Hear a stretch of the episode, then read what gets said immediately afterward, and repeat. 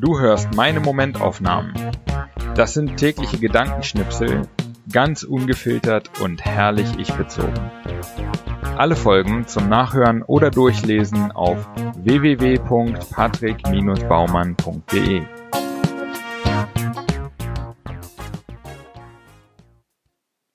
Heute die Momentaufnahmen vom 1. August 2020 bis 15. August 2020. 1. August. Abends im Kühlhaus Görlitz. Der Langschlenderer, ein Mann mit acht Instrumenten und einer Loopstation, gießt nach und nach Geräusche in unsere Ohren wie ein verrückter Wissenschaftler Chemikalien in Reagenzgläser. 2. August. Schon im Studium habe ich gelernt, dass jeder seine eigene Realität hat. Und das habe ich noch nie so deutlich gesehen wie aktuell bei der Schwurbler-Demo in Berlin. Oder überhaupt beim Aufeinanderprallen der Gesinnungen, die man weltweit beobachten kann. Ich frage mich, wie man es hinbekommen kann, dass sich die Menschen verstehen, wenn sie sich in völlig verschiedenen Realitäten bewegen und nicht gewillt sind, die jeweils andere auch nur anzuhören. 3. August. Ich fühle mich eigentlich immer dann besonders produktiv, wenn ich viele Stunden gearbeitet habe. Heute waren es eher wenig, aber ich habe gute, wichtige Dinge gemacht. Das ist doch eigentlich das, was zählt. 4. August.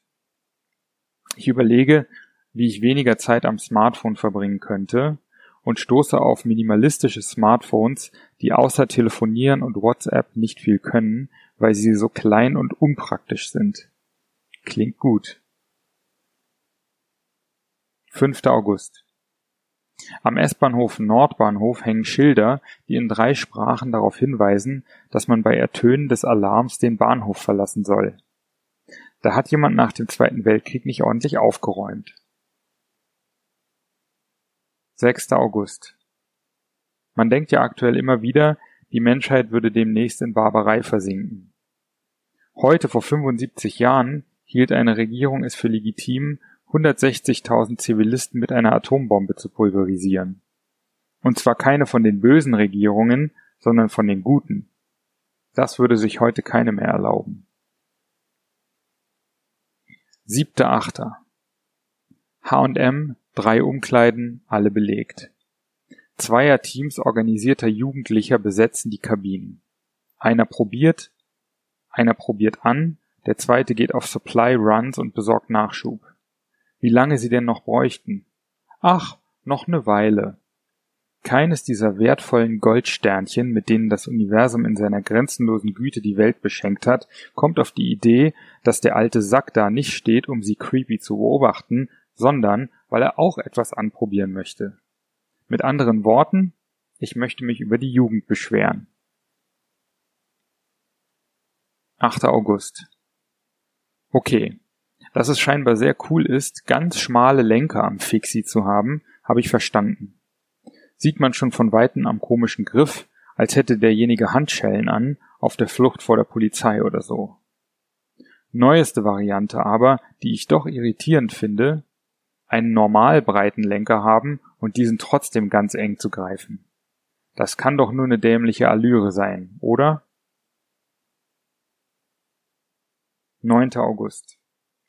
Ich empfehle Sebastian Don Winslows Trilogie über den amerikanischen War on Drugs und wünschte mir, ich könnte die Bücher wieder vergessen, um sie noch einmal zum ersten Mal lesen zu können.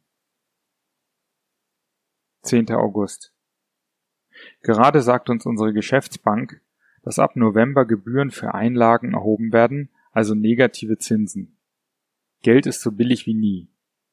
Wenn der Preis einer Ware sinkt, heißt das doch, dass mehr da ist, als die Leute brauchen, oder? Man könnte sich doch kein besseres Beispiel einfallen lassen, um zu zeigen, dass wir als Gesellschaft ganz schön reich sind. In Klammern natürlich nur alle zusammen, nicht jeder Einzelne. 11. August.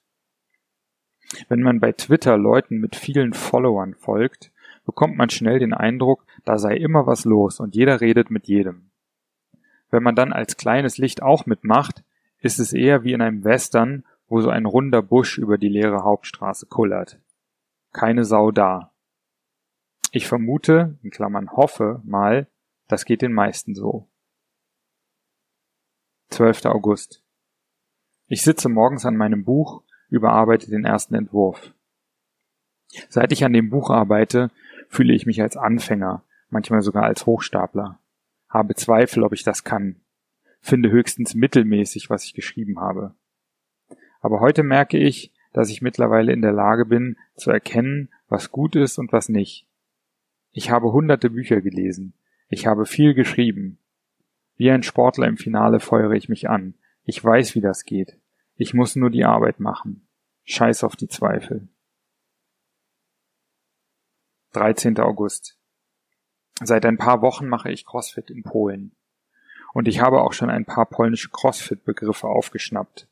Runde heißt Runder, Langhantel heißt Stange und Hantel heißt Hantel. Ist Polnisch immer so einfach? 14. August. Ich habe mir gerade vorgenommen, an den letzten Satz meiner Textnachrichten auch wieder einen Punkt zu setzen. 15. August. Beim Focus Festival im Rabrika. Ich frage mich, ob Rabrika und Kühlhaus Inseln der Glückseligen sind, Real-Life-Bubbles, die schon am nächsten Hartz-IV-Bescheid am nächsten AfD-Stand zerplatzen.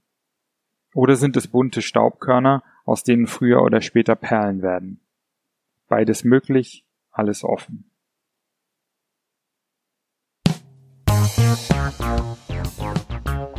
So, das war's auch schon wieder für diese zwei Wochen Momentaufnahmen. Wenn dir der Podcast gefällt, dann abonniere ihn und äh, bewerte ihn auch gerne auf iTunes, äh, Spotify oder wo auch immer du das hörst. Und ähm, wenn du möchtest, kannst du auch gerne unter www.patrick-baumann.de meinen Newsletter abonnieren. Alles klar. Vielen Dank fürs Hören und bis in so etwa zwei Wochen.